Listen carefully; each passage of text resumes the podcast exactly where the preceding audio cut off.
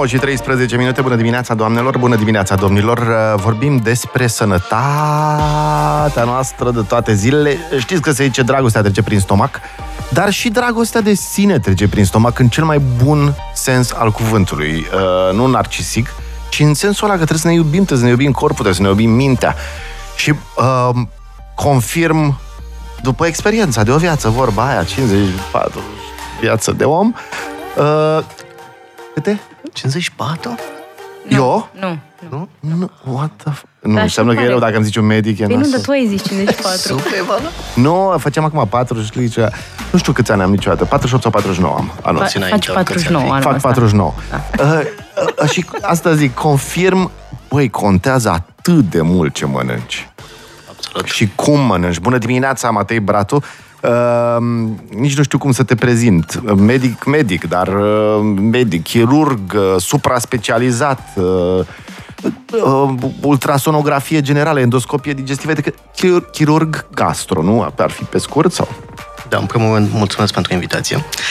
Um, sigur că toate aceste supra-specializări sunt mai mult sau mai puțin formale. Important este experiența um, și pasiunea pentru o anumită bucățică din toată medicina asta, și anume chirurgia oncologică, chirurgia cancerelor, digestive, desigur. Digestive. Cum a venit, pa- știi când zici pasiune, trebuie să fii medic să înțelegi că poți să ai pasiune pentru așa ceva. Uh, Cum a venit pasiunea pentru chirurgia gastro-oncologică, să spunem? Um, n-a venit dintr-o dată, nu m-am născut cu chestia asta. Pasiunea... S-a întâmplat așa în, în ițele astea ale facultății, băi, tu ce specializare ție, hai că mi-aș lua aia, mi-aș lua aia și până la urmă să se dovedească a fi... Cre- cred că se Potrivită? potrivește cel mai bine cu, cu caracterul meu și cu mintea mea într-un anume fel dezvoltată, să fie mm. foarte analitică. Um, și desigur că din punctul meu de vedere, reprezintă raportul cel mai bun între satisfacția dată de vindecarea unui pacient și insatisfacția dată de eșecul în a vindeca un pacient. Uh, M-am uitat peste uh, un interviu, cel de pe pagina de psihologie, și mă uitam acolo, foarte interesant cum zici tu, că um, este ca și cum îl, îl iei pe fiecare pacient ca și cum ar fi un membru al familiei tale. Uh, da.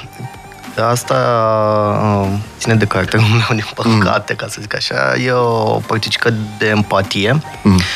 uh, care uneori e uh, dificil de stăpânit, uneori Oh, mă scuzați. era important. Nu, e de la mine. Da, da. Um, care um, uneori trebuie modulată. Nu poți să transmiți empatie de la un pacient la altul. Și atunci cred că asta e o chestie în plină dezvoltare, dar e o chestie care ajută foarte mult pacientul. Empatia. Am auzit asta la medicii vechi, ca să zic așa. Mm, Mă bucur să aud și de la un medic tânăr, că îl ajută pe pacient dacă se simte înțeles, nu? Dacă se simte Pacientul perceput. trebuie să fie tratat uh, în primul rând cu respect, dar pacientul trebuie să se ducă la acel medic în care are încredere. Și cred că um, încrederea e câștigată prin această empatie. Ce ne facem cu mâncatul? Eu cred că mâncăm cel mai prost din lume. nu numai românii. Că Da, e- mâncăm cel mai prost din lume și din toate timpurile. Adică uh, sunt oameni care spun, și uh, îți cer și ție părerea, sunt oameni care spun că de-aia a crescut numărul de cancere, numărul de, uh, de tot felul de boli, uh, pentru că mâncăm extrem de prost, pentru că mâncăm foarte mult zahăr. Eu, pentru că nu avem foarte mult timp, ți le dau toate bănuielile, ți le ofer pe tavă acum. Ca să spun da.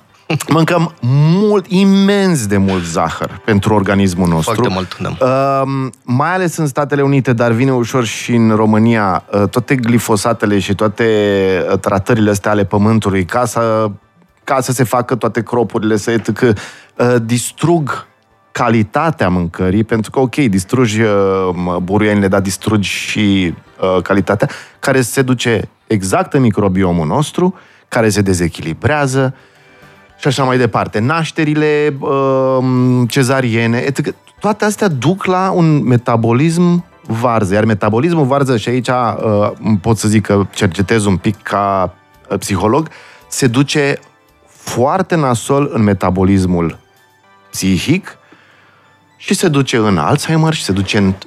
Uh, se pare acum, e ultimul trend, dar nu știu dacă până la urmă se confirmă sau nu, dar pare că se confirmă, că majoritatea tulburărilor mentale, psihice, sunt de fapt tulburări ale metabolismului, ale mitocondriilor uh, cerebrale și așa mai departe. Ce zici? Ce, cum crezi? Din păcate, nu putem să vorbim de factori determinanți, putem să vorbim de factori de risc și pentru cancer și pentru bolile mentale. Sigur că există și excepții, spre exemplu cancerul de colul uterin, putem să spunem că există un determinant în virusul HPV. Uh-huh. Dar pentru celelalte e foarte dificil să spunem că există un factor 100% uh-huh. determinant. Cu siguranță această industrializare pe care ai menționat-o tu, cel puțin și la nivel alimentar, reprezintă o schimbare pe care organismul nostru nu cred că și-a dorit-o. Pentru că aduce niște lucruri care nu erau foarte, sau nu sunt neapărat într-un spectru natural. E mm, o, o adaptare pe care organismul face de nevoie, nu de voie. Da, da, e mm. foarte dificil să facă față la această adaptare. Um, sigur că întotdeauna trebuie să existe un echilibru. Există studii care spun că dieta occidentală comparativ cu dieta mediteraneană este un factor de risc pentru anumite cancere. Și atunci, sigur că ceea ce mâncăm se reflectă și în organismul nostru, și în sănătatea mm. mentală, și în sănătatea corporală, și anume din punct de vedere oncologic. Stresul? Și stresul, există mecanisme biologice cu stres, cu secreție de cortizol și așa mai departe. Hai să vedem un pic. Din ce ai văzut? Ce contribuie, nu neapărat într-o ordine a priorității, dar ce contribuie, de exemplu, la uh, cancere, Doamne ferește? Sunt factori de risc uh, generali care sunt studiați pentru majoritatea cancerelor, cel puțin cele cu prevalență foarte crescută. Uh, obezitatea, și implicit sedentarismul, fumatul, alcoolul, stresul, deși e dificil să definim stresul pentru fiecare mm. percepe, mm. dar să presupunem că am um, reduce obezitatea, fumatul și alcoolul, cu siguranță am avea o incidență mai scăzută a cancerului. Clar. Și dacă mai scade și stresul? Și stresul. Stresul e mai greu modificabil, dar obezitatea, și fumatul și alcoolul sunt uh, cel mai ușor de modificat factor de risc. Iop. Și ce mâncăm? Cât Sim, contează? Contează foarte mult. Um, și ce bem, evident. Um, nu există niște studii vis-a-vis de toate alimentele. Sunt niște principii alimentare de genul zahărul rafinat sau um, Uh, alimentele sărate sau foarte mult procesate sau afumate sau așa mai departe, care într-adevăr sunt factori de risc pentru cancer. Um, dar nu putem să spunem exact. Nu există studii prospective în care, să zicem, două persoane diferite, unul mănâncă zahăr, unul nu mănâncă zahăr și vedem în ce proporție fac cancer Aha. sau nu. Există studii retrospective, există studii adică, observaționale. Ce, întreabă cât zahăr ai mâncat ceva de genul. Dar e foarte da. dificil să determini 100%. Însă, sigur că un stil de viață sănătos poate să, să ne protejeze într-o oarecare măsură. Cu băutura asta, pentru că am auzit o felul de bărfe, ca să zic așa. Cât e prea mult? Um, există uh, niște date vis-a-vis, spre exemplu, de uh, un pacient cât ar trebui să bea pe zi, timp de câți ani, ca să facă, spre exemplu, pancreatită cronică Au, sau aia nu place hepatică. Deloc. Are 10% șanse, nu? Uh, adică nu, aia acută are 10% șanse de supraviețuire. Uh, nu, nu. Depinde e foarte okay? mult de formă, depinde foarte mult de... Uh, spre exemplu, trebuie să bea undeva la 100 de, uh, de grame de alcool pe zi, timp de 10 ani, ca să faci pancreatită cronică. Sigur că diferă foarte mult, diferă și de factori genetici, diferă de tipul de alcool. Am auzit mii de răsuflături ușurate, ca să zic așa, da. în momentul ăsta. A, păi stai, mă. Pentru oamenii de la volan, nu? exact, da, am auzit 100 de mililitri pe zi, pe asta înseamnă... Nu de uh, cât? Grame. Cât? Grame. grame. 100 de grame, da? 100 de grame de așa înseamnă... înseamnă foarte mult, într Înseamnă 10 litri de vin, um, cât e? 100 de grame de... Nu. Nu, nu știu, Pardon. matematica aici. 100 de grame înseamnă Do- Mai bine să nu calculăm, de că grame... nu un sfat. Opa, stai că începe să fie Dar dacă viabil. ar fi să luăm în apă, să zicem, așa. cum facem să bem atâta apă? Stai așa. Să nu, acum Luăm o pauză, calculăm, ne întoarcem 9.23, bună dimineața!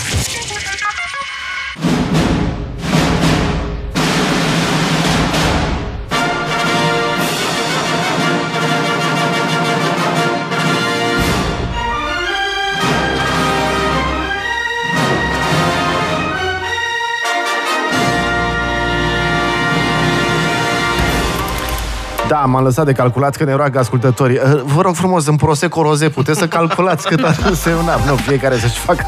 Pare rău, uite. frițante. O aplicație am putea să facem, să vedem uh, care este conținutul de alcool și în cât... și O aplicație să, să, în care să pui cât bei și să-ți spună în cât timp faci, în câți ani faci uh, pancreatită cronică și ne-am scos. Doamne ferește să ajungă și pe sticlele de băutură imagini cu pancreatită cronică. Doamne ferește. Dar în același timp, pe de altă parte, tinerii, copiii, care încep să bea și înțeleg că tot mai mult și tot mai devreme, adică în adolescență, uh, își formează niște pattern-uri, pentru că e o fereastră de dezvoltare acolo în adolescență și își formează niște pattern-uri și pattern-uri sociale și dacă beau la vârsta aia alcool, riscă să bea toată viața. Asta iarăși știu din studii. Um, pe de altă parte, beau și tot felul de alte prostii, că atunci când ne gândeam cu Gilda uh, să te invităm, Mihai Bra- Matei Bratu, bună dimineața încă o dată, um, ziceam, băi, dai să vorbim despre copiii ăștia care bagă tot felul de energizante, îi văd prin supermarketuri, își bagă câte patru energizante în coș, plus o sticlă de cola de 2 litri, se duc acasă și stau pe jocuri și beau și uh, ca să stea treji. Acolo ce e? Cofeină, tot felul de chimicale. E lipsă de educație. Lipsa de educație, hai să o facem. Nu judecăm, însă cu cât viața unui copil sau unui om este mai ușoară, asta vorbeam și înainte de emisie, mm. cu cât viața este mai ușoară, cu atât există o tendință către mai multe vicii mm. sau către un stil de viață mai nesănătos. Um, și asta ține de, de educația primară, care, care ar trebui făcută de principiu, evident, și în familie, uh, ar trebui făcută în școli, ar trebui făcută de medicii de familie.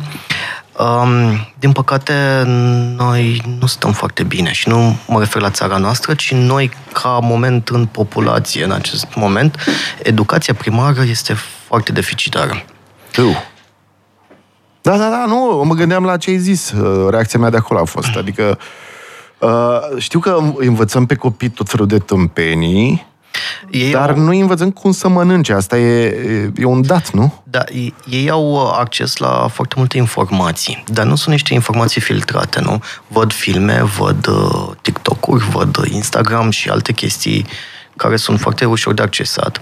Și uh, în mintea lor se formează, cum ai spus și tu, un pattern uh, dar poate nu e cel mai corect pattern, mm. dar poate nu e cel mai sănătos pattern.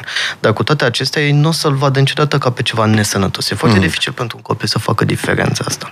Nu, mai ales că e bun zahărul, nu? Îți aprinde niște... Sigur, există și niște hormoni Recompense. cerebrali și toate celelalte, mm. sigur. Um, din păcate, asta e un... Cred că e o bază a reflexului lui Pavlov, în care Da, e e un pic de condiționare. ciocolată, te simți Absolut. mai bine. După aia, când te simți rău, iei și mai multă ciocolată Plus și că așa mai departe. ca orice drog se joacă cu endorfin, cu dopamina ta Exact. de, de numai numai. Câteva guideline-uri, evident nu avem timp să le desfășurăm pe toate, dar câteva guideline-uri, cu ce n-ar trebui să atingă, de exemplu, adolescenții mai ales? Uh, În primul rând ar trebui să consume droguri, e clar. Uh-huh. În al doilea rând, n-ar trebui să bea alcool. Evident că e și ilegal, dar și ca stil de viață. N-ar trebui nici să fumeze, n-ar trebui nici să mănânce zahăr în exces. Sigur că o bucățică de ciocolată nu strică, dar nu în exces. Mm. Um, ar trebui Ce să înseamnă facă în exces, mai mult de exemplu? sport. Um, Câte e, fo- bucățele de ciocolată sunt în exces? E foarte dificil de spus aici. Mm. Nu există o cuantificare. Însă, diferența e clară între o ciocolată pe zi sau un cubuleț pe zi. Mm. Iarăși e important ca aceste dulciuri să nu fie date ca recompensă. O, da. Da? Sau de genul, să faci curat în cameră, îți dau o ciocolată. Mm-hmm. Evident că nu. Sau iei 10 la Asociază, mate, tot Pavlovian va asocia orice exact, cu... Da? Și atunci e important ca um, un copil să știe că nu trebuie să facă chestiile astea Mhm. uh-huh. pentru că e bine pentru el. Noi trebuie să creăm, mă, eu nu am copii, dar uh, noi trebuie să creăm uh, o conștiință a a copiilor. Ei trebuie să gândească singuri. Sigur, de la o anumită vârstă încolo. Și asta ține doar de părinți. Nu putem face invers, de exemplu. Când iau o notă proastă, să ducem la fast food? și să le zic, da, cu din aia, pentru că ai luat insuficient sau ce să da acum, mergem și mănânci o din aia plină cu aripioare și cu sos din ăla. Și ce faci dacă le place? Nu le place că e cerți, adică asociezi cu emoții negative. Așa, asta îți trebuie. Nu, lucrurile trebuie păstrate independent. Trebuie să știe că Corect. ciocolată în exces nu le face bine, trebuie să știe că notele bune trebuie să le ia pentru ei și pentru informație pe mm. care o adună, nu neapărat pentru notă, că nu, faptul că mm. ai FB nu înseamnă nimic. Trebuie să știi și ca FB-ul ăla să fie luat pe merit. Yep. Aveți cum să vă dați seama când vine cineva, Doamne ferește, adolescent, dar și adult, uh, din întrebări, din anamneză, să vă dați seama cam care sunt factorii stilului de viață care uh, duc cel mai mult la... Sigur că da, povestea copiilor sau a oricărui adult e cea mai importantă. Ei vin singuri și spun și uh, de ce mai multe ori, dacă ai o relație bazată pe încredere cu pacientul, uh-huh. spune clar singur care e problema. Și nu trebuie să-i faci În testa. mare care sunt? Stilul de viață, și anume, din păcate, um, să presupunem că fumatul nu s-a modificat foarte mult în ultimii mm. 20-30 de ani, dar obezitatea e în creștere. De ce? Uh, pentru că mâncăm prost, mâncăm uh, compulsiv, uh, nu mai facem sport, suntem foarte stresați uh, și toate lucrurile astea se adună, din păcate. Mm. Și ok că se întâmplă asta jumătate de an, nu e mare lucru, dar dacă se întâmplă 5, 2, 3, 7, 10 ani, mm. e, e destul de dificil ca ulterior să-ți revii și să vii la un stil de viață sănătos. Eu încă nu-mi dau seama exact, aș vrea să zic, am niște idei așa, dar eu nu-mi dau seama exact de ce aproape în toată lumea și mai ales în lumea occidentală, nord-atlantică, să zicem așa, este în creștere, um, obezitatea în creștere, uh, calitatea spermei în scădere, adică toți indicatorii ăștia ne arată că ceva nu e în regulă, dar nu știu ce și sunt prea concertate așa. Pentru că stilul de viață e din ce în ce mai confortabil. Toți ne dorim să fim confortabili, investim bani, timp... Confortabil cu ghilimele. Confort. Adică stăm... A, avem adică toți... să stăm pe canapea, să fie cât mai confortabilă canapeaua. Mm. Dar nu mai avem uh, joburi care să ne solicite fizic, sau cel puțin marea mm. masă. Stăm la birou sau avem joburi de socializare mai mult, mm-hmm. decât să ne ducem să dăm cu coasa gen. Da? Și deci nu mai avem stres hormetic, practic. Nu mai avem o activitate fizică susținută mm. constant. Și cred că putem introduce aici, în toată lista asta, și alimentele pe care le găsim tot timpul. Da? Căpșune. Că, adică trebuie să te uiți foarte mm. bine și când trebuie să fie anumite fructe, anumite legume, cred eu, pe piață. Și ai confortul ăsta de a avea oricând, orice fruct, orice no. legumă și le vezi cum sunt procesate ca tu să le ai iarna, pe penele roșu, spre exemplu, știi? Yep. Dar aici, mai ales când te uiți la un salam, și bun vezi salam. toate. Păi e bun salamă dacă îmi vezi. Nitrat de nu știu ce, Sigur, dextro... orice mâncare procesată. Da. Uh, ce înseamnă me... procesarea mâncării, de fapt? Ce-i fac? De ce trebuie să-i pună cinci uh, prezervative? Ca raportul dintre gust sau eficiență și costuri să fie da. cât mai bun pentru firma producătoare. Care să investească cât mai puțin, mm-hmm. să mhm. poată să fie păstrat cât mai mult, da? ca să crească probabilitatea de a fi vândut și a fi vândut cu un preț mai bun, ca atunci când ajunge la cumpărător să reziste mai mult, da? cumpăr salamul exact. ăsta, că pot să-l țin două săptămâni mm. frigider, nu se strică a doua zi, da? și până îl mănânc. Dar, din păcate, cu tot, toate astea sunt uh, cumulative pentru sănătatea noastră, în detrimentul sănătății noastre. Uh, un pic despre, astea despre uh, energizante? Ehm, depinde foarte mult ce conțin acele energizante, pentru că nu e o piață foarte reglementată, nu e o mm. piață foarte omogenă. Ok, dacă avem o băutură mm, care conține doar minerale și zahăr, ok, să spunem că unor este favorabilă pentru sportivi de performanță. Mm. Dar dacă avem o băutură care conține jumătate zahăr, mm-hmm. și alte produse, și cofeină, ca și cofeină bang, bang, și, bang la inimă așa mai departe. Mm, taurina e ok, am înțeles, nu? Taurina, dacă e curată, e, se pare că e ok pentru oameni. Ce înseamnă taurină curată? Adică nu, e, nu chinezească. Eu, de exemplu, mi-am luat în, uh, uite, poate un sfat, mi-am luat uh, în weekend, eu tot citesc tot felul de medici pe Twitter și mi-am luat colostrum. Um, din păcate, aceste energizante, în special unul mai uh, celebru, a fost interzis în Statele Unite, din câte știu eu, pentru că 17 adolescenți au făcut infart da, la din, club. cauza, da, din cauza acestui energie. Sigur că poate le-au combinat și cu altceva, nu știu mm. detalii. Păi problema e că mi-aduc și eu aminte din tinerețe, din Twice. Problema este că torni ăla și s- brusc se pare că duci mai mult alcool în mintea ta, pentru că e mai dulce, mai e suculeț, e așa. Și odată te trezești, bang. Adică... Da. N- Nu sunt bune, nu sunt recomandate, nu cred că organismul nostru are nevoie de acest boom de energie. Yep. Și, da, și de multe ori nici măcar nu uh, folosesc energia, energia aceea fizic, se duc la cluburi, la ok, dar stau la game-uri și se joacă și Sunt la mai școală bang. și beau energizante. Mai grav de atât. Sunt la școală, când stai în bancă 50 de minute și beau energizant. De ce? What the fuck? Groaznic. Copilul foarte care deja solicitant are... la matematică. Da. Da. Copilul care deja are energie by da, default, da, în by mod default, normal. exact. God damn it. Uh, ce sfaturi le-ai da părinților așa, brusc? Ce să facă de azi cu uh, copiii? Educație. Ce, să- cât să mănânce, cât să nu mănânce? Educație și medicală, primară, educație și de stil de viață, educație și cum să se comporte în profesie, în viață, cu partenerii, cu oricine.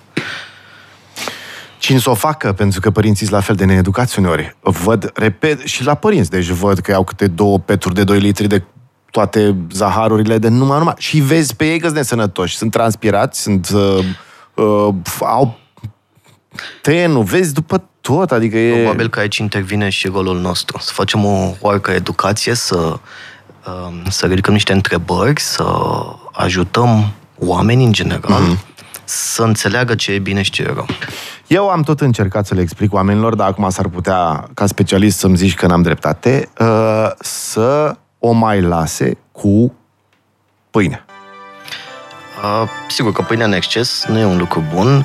Noi avem o tradiție în a mânca pâine, Aici e era un problema. aliment ieftin și umple stomacul și așa mai departe, ca și mămăliga de altfel, da. O feliuță de pâine nu se întâmplă nimic, cu atât mai mult dacă este cu cereale, fibre și alte lucruri. Mhm. Dar pâinea în exces nu e bun. Nimic nu e bun în exces, nici Carnea? carnea, nimic. Oh. Carnea?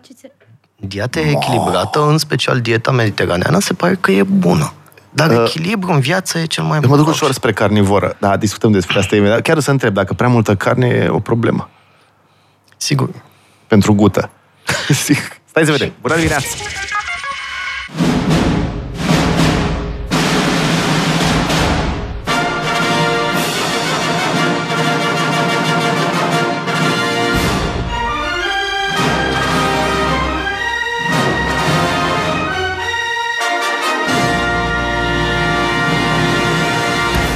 Ultima vreme mănânc foarte multă carne și mă, keto, am zis până în Grecia, Grecia, uh, îți, n-ai voie keto în Grecia, pentru că trebuie să pui tzatziki la pe ceva, trebuie să Fructe de mare, miel. pește aia trebuie să fie și ceva, un, o cereală, ceva. Dar uh, zici că crește, vorbeam în pauză, crește numărul de, uh, sau crește uh, riscul de cancer dacă mănânci carne, Carne roșie. roșie, da, consumul- Dar, dar poți să contracarezi asta cu ceva, ziceai, cu niște antiinflamatoare? Uh, Sau? da, există niște studii. uh, Chiar astăzi de dimineață citeam un studiu din Chicago, studiu prospect. Uh, nu, un studiu se numește altfel. Um, la pacienții care consumă în mod cronic aspirină sau antiinflamatori nesteroidiene s-a observat o scădere ușoară a uh, cancerului de colon. Însă nu poate momentan să fie ca o recomandare pentru pacienți. Adică nu putem să spunem pacienților Că că nu e e clar. aspirină. Dar s-a constatat doar Dar dacă, observațional. în general, îți ții inflamația jos, prin alte metode. Eu mi-o țin cu dușuri reci, cu tot felul de alte chestii și eu am CPR-ul totdeauna, uh, proteina C reactivă, pardon, o am sub 1 totdeauna, de exemplu. Dar, bine, știu că sunt și alte metode de aflare a inflamației, dar nu prea sunt. Am făcut endoscopie uh, și pe Sus și pe Su- jos. Așa, îmi place foarte mult. Deci îmi place uh, anestezia, este ceva e crazy. Bune, e foarte fain. Sigur, dă o stare de bine momentană și Și fără vinovăție, că vorba aia o faci pentru medicină. E, e really nice. Uh, Știu că mai sunt camere de alea de le înghiți cu filmare. da, fiecare Da, e foarte procedură scumpă. are niște indicații foarte clare și niște limitări. Nu putem să um, spunem că dacă o procedură se face ușor, da, neapărat e bună pentru orice patologie. Mhm. Yep. Camera respectivă, spre exemplu, privește în spate și face poze din secunde în secunde. Da? Deci poate să rateze Mhm. A, anumite poți să leziuni. rateze ceva. Ok. Um, cu... Am zis că să vorbim un pic despre asta, măcar așa cu Manta. Uh, micșorarea de stomac. Micșorarea de stomac... Se tot aude de vedete, de așa care o fac. Da. Um, e important de reținut că micșorarea de stomac n-ar trebui făcută ca o procedură estetică. Da, uh, sunt un pic uh, grăsuț, uh, am BMI-ul 30 și aș vrea să-mi fac mișcare de stomac. Da? ca să slăbesc pentru Grecia. Da. Deci n-ar trebui privit așa. Are um, niște avantaje sleeve gastrectomii pentru anumiți pacienți a căror um, comorbiditate și anume obezitatea poate să ducă la moarte sau mm. poate să ducă la niște boli. Și atunci acel pacient trebuie să slăbească neapărat. Uh, sigur că dieta uneori îl ajută, uneori nu ajută, poate stilul de viață e foarte dificil și atunci trebuie intervenit chirurgical. Sunt mai multe proceduri bariatrice, de la balon, la sleeve gastrectomie, la bypass și așa mai departe, SADI, sunt nenumărate, uh, doar că ele trebuie făcute cu indicația potrivită, pentru că orice operație poate să aibă și complicații. Mm-hmm. Deci pacienții nu trebuie să se ducă, repet, ca pentru o procedură estetică, mm-hmm. decât dacă sunt nevoiți. Da? Sunt mulți specialiști la noi în țară care fac foarte bine această operație. Care sunt efectele secundare dacă faci asta ca uh, intervenție estetică? Ce se poate întâmpla? Adică să zicem că cineva, băi, da, eu vreau, lucrez la televiziune, să tot aud cazuri și trebuie să arăt mai bine pentru televizor și atunci îți banc. Sigur că există și complicațiile imediat postoperatorii pe care fiecare specialist poate mm. să le mm. numească pentru operație respectivă. Există și efecte pe termen lung, uh, cu, în special pentru procedurile malabsorptive și care înseamnă practic că anumite principii alimentare nu se mai absorb. Mm-hmm. Da, ah, și, și dezechilibrează tot. Fac anemie. Sigur că, da. în general, uh, cei care fac chirurgie bariatrică um, au un plan foarte clar de monitorizare a pacientului postoperator și fac analize, vitamina mm. B12 și așa mai departe, pe care ulterior le suplinesc cu niște injecții. Um, sfatul meu, dacă e să mă întrebe cineva, um, să meargă să vorbească cu un specialist da? și mm. un specialist cu adevărat profesionist și care nu are alte interese, uh, îi va explica cu totul mm. avantaje, dezavantaje, riscuri și așa mai departe. Ok. Cum e să fii chirurg? Întreb în sensul în care noi, ceilalți mirenii, ca să zic așa, ne uităm la asta. Adică, știi, dacă ne punem în locul unui chirurg, noi oamenii normali, ne gândim că îți dă, eu cel puțin mă gândesc așa, că îți dă pe de o parte o putere imensă, Adică să ai vorba aia în bisturiul tău, viața omului de cele mai multe ori, e o putere imensă și în același timp o responsabilitate imensă, dar și un blestem, adică e, e, e un destin frumos, dar e și un e blestemul de a vedea în fiecare zi carne, sânge, tâcă, nu? Cum, cum diluiești cu asta? Mm, da, e, uh, e foarte dificil să fii, în special medic, dar și mm sigur că și orice specialitate chirurgicală. Um, depinde foarte mult de caracterul fiecărui medic. Sunt medici care pot să suporte această presiune, mm. sunt medici care pot să empatizeze cu pacientul și în același timp să-și blocheze această empatie când se duc acasă la copii, spre exemplu, sau când se întâlnesc cu alți pacienți. Să fie greu. Um, poate să-ți aducă niște satisfacții enorme, enorme când vezi un pacient că efectiv care era aproape mort când a mhm. venit, da, și sângera sau mai știu și o culcer perforat sau alte chestii. Și după aia, după câteva zile, e ca nou. Um, dar, uh, cu siguranță, în momentul în care apar și complicații, pentru că noi lucrăm cu da. pacienți. Nu? Da. Eu totdeauna spun că medicina și în special chirurgia nu este o știință perfectă.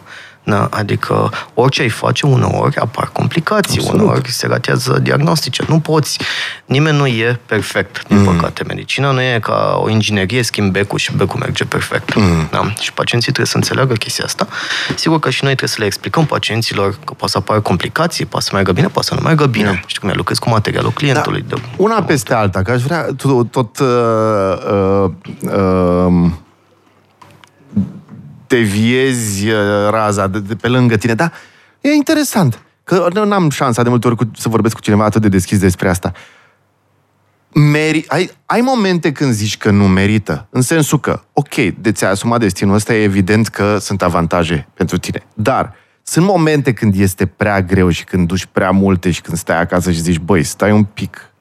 Adică, ok, salvezi vieți, cool, uh, statut, cool, dar merită atâta stres, atâta... um, Sigur că, că ceea ce vrei tu să mă întrebi este despre acea patologie numită burnout, în care, din cauza stresului și a muncii mm. extenuante, că muncim destul de mult, um, apare un fel de, nu știu dacă e depresie, o predepresie. Păi burnout, e o predepresie. Da? Exact, Ia. burnout. În care e, nu mai vezi sensul, totul devine de fapt ca Ia. un job, pasiunea începe să dispară și te gândești până la urmă de ce să mai muncesc atâta și așa.